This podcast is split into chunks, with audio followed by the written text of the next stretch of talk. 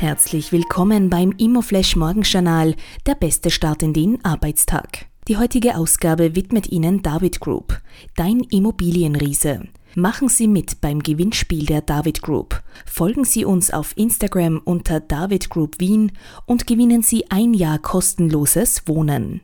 Heute ist Montag, der 18. Juli und das sind die Schlagzeilen zum Wochenstart. Investor startet Projekt in Simmering.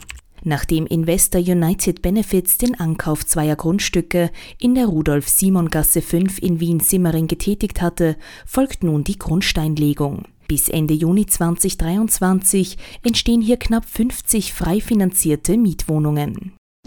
Aare feiert Dachgleiche in Linz.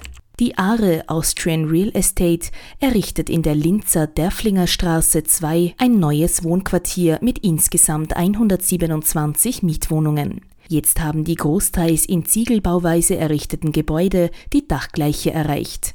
Die Fertigstellung ist für Mitte Juni 2023 geplant. Die spannendste Meldung heute. Hotelinvestmentmarkt zieht weiter an. Nachdem Hoteltransaktionen 2021 auf dem heimischen Markt wieder anzogen, ist diese Dynamik auch im Jahr 2022 weiterhin spürbar. Vor allem institutionelle Investoren sind laut einer Analyse von Christie Co. deutlich aktiver.